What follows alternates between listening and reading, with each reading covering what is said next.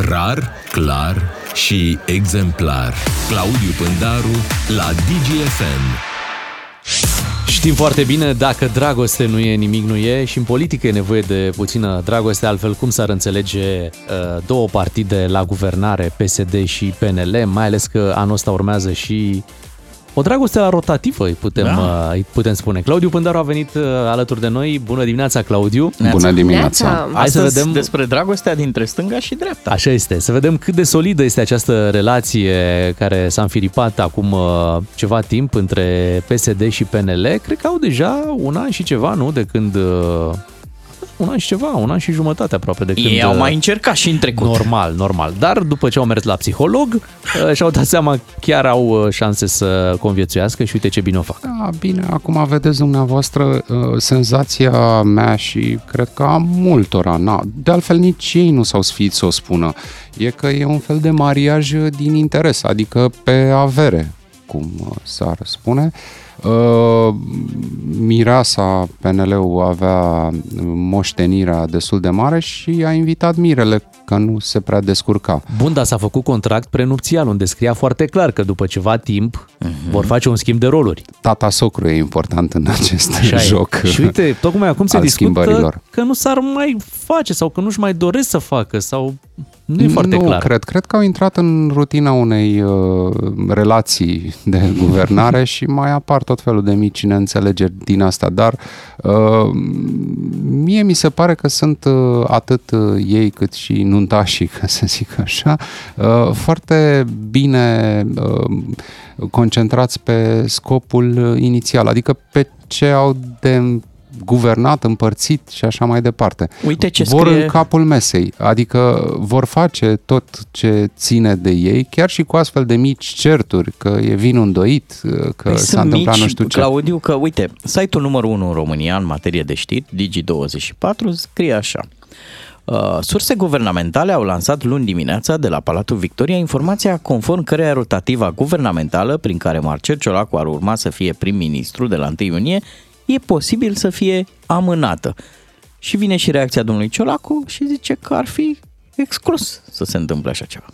În, uh, e o negociere, acum venind la, revenind la un ton foarte serios, va fi o negociere, este o negociere. Fiecare dintre cele două părți vrea pe aici, pe acolo, dar doar în zona lor să schimbe niște, în avantajul lor, să schimbe niște termenei acelei înțelegeri uh, contractuale numită Uh, protocol de guvernare. Pentru că și-au dat seama că pot să câștige mai mult dacă își păstrează sau își schimbă oameni într-o, într-o, la un minister sau altul.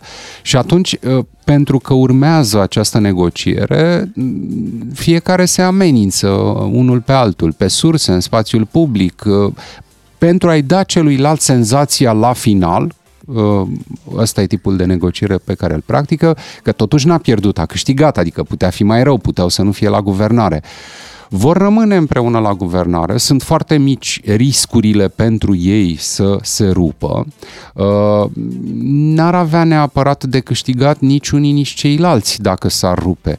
PNL, deși este partidul mic și călărit la guvernare efectiv de către PSD, are acest as în mânecă, e, e, e, ultimul, uh, e ultimul glonț pe care îl poate trage președintele Claus Iohannis și anume, el numește premierul.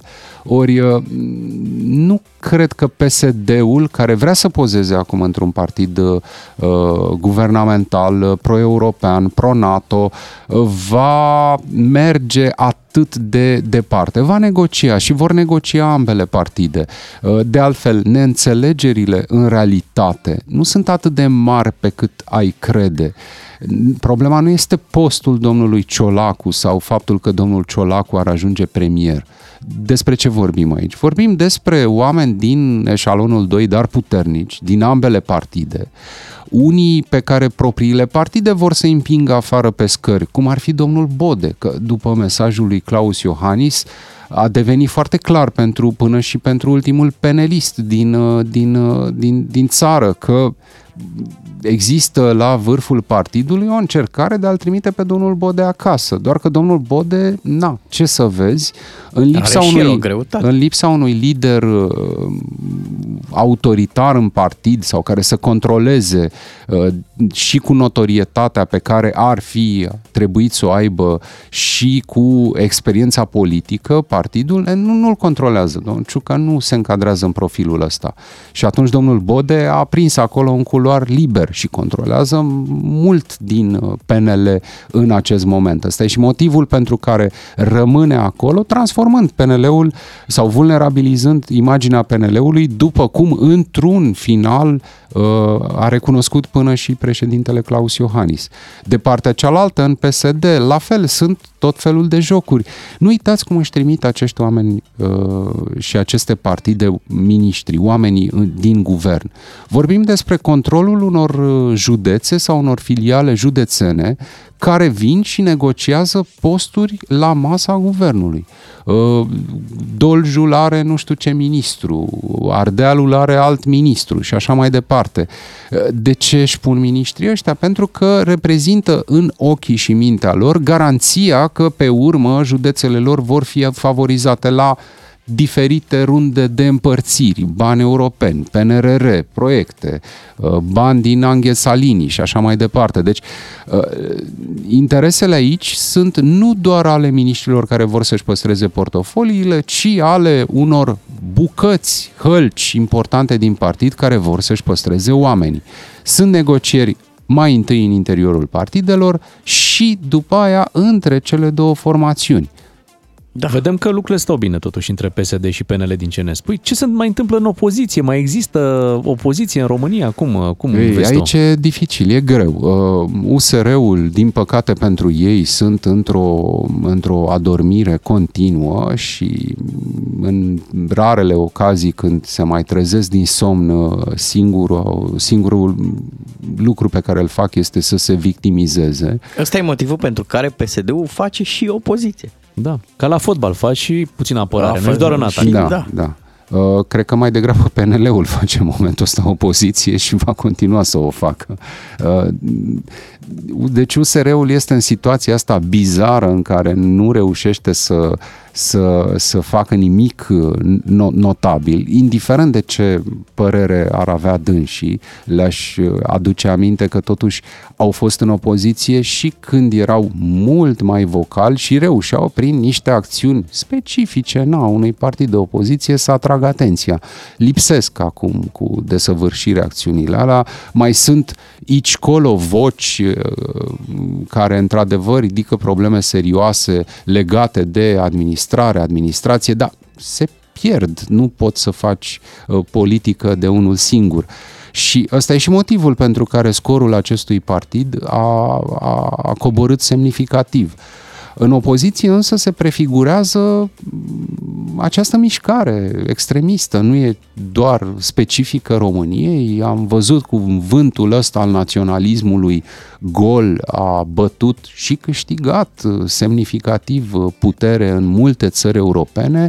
De ce credeți că nu s-ar întâmpla și în România? Ce avem noi altceva Uh, avem același tip de psihologie socială pe care l-au și alți europeni cu democrații mult mai, uh, mult mai vechi și asta se întâmplă peste tot în lume și s-a întâmplat și de-a lungul istoriei. În momente de criză, și mai ales crize combinate, sociale, uh, sanitare, uh, cu războiul, uh, cu război din ăla vechi, de, de tip vechi, cu tancul, victime și rachete trase, cum avem în Ucraina, în astfel de momente, oamenii caută soluții dacă apar tot felul de lideri uh, din ăștia pe cai albi promițând că vor schimba și vor face și țipă și urlă și uh, arată sau încearcă să le arate că ei nu sunt neputincioși, liderii politici la ei mă refer.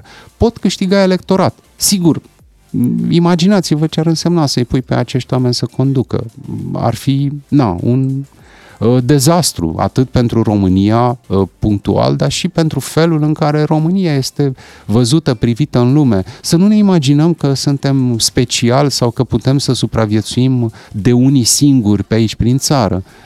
Nu uitați, când vă duceți dragi români în, în, în supermarket și vreți să vă cumpărați ceva, peste 80% din ceea ce vedeți la raft nu e produs aici, nu e făcut aici. Și cum să zic, nu uh, trebuie să, pe urmă, concluzia n-ar trebui să fie, păi sigur că ne-au furat fabrice. Nu, n-am avut niciodată. nu existau așa ceva și n-au existat. Când vă luați un televizor, nu ai cum să ai pretenția că uh, e făcut în România sau o, uh, un casetofon sau mai, mai știu eu ce. Deci, revenind, naționalismul este un pericol și de fapt ăsta este marele, marele, imensul pericol și ar putea fi uh, surpriza așteptată din mm-hmm. următoarele runde de alegeri. Îți mulțumim, uh, Claudiu, pentru analiza din această da. dimineață. Și Sunt... pentru referințele la hipism, cai albi, călărie politică, guvernamentală. Uite, noi chiar avem, că ziceai tu de casetofon, video. Da. Uite, avem o casetă așa. video aici. Am studio, casetă. Vezi? Casetă video, wow, Avem VHS. caseta video, Claudiu, ai grijă. Ce faceți cu ea? Că asta... Nu știm, nu știm, încă ne gândim, am Avem primit-o. un cod QR ca da. să vedem ca să ce, vedem. ce Vrei să rămâi corespondentul nostru pe probleme de hipism politic? Sigur, trebuie trimit înregistrări pe VHS. Okay. Și... Să vedem cine ne ia cai de da. la bicicletă. Cu Claudiu Pândaru ne reauzim marțea viitoare. Imediat noi avem aici un concurs. Ai știri, podcasturi și concursuri pe dgfm.ro ca să știi.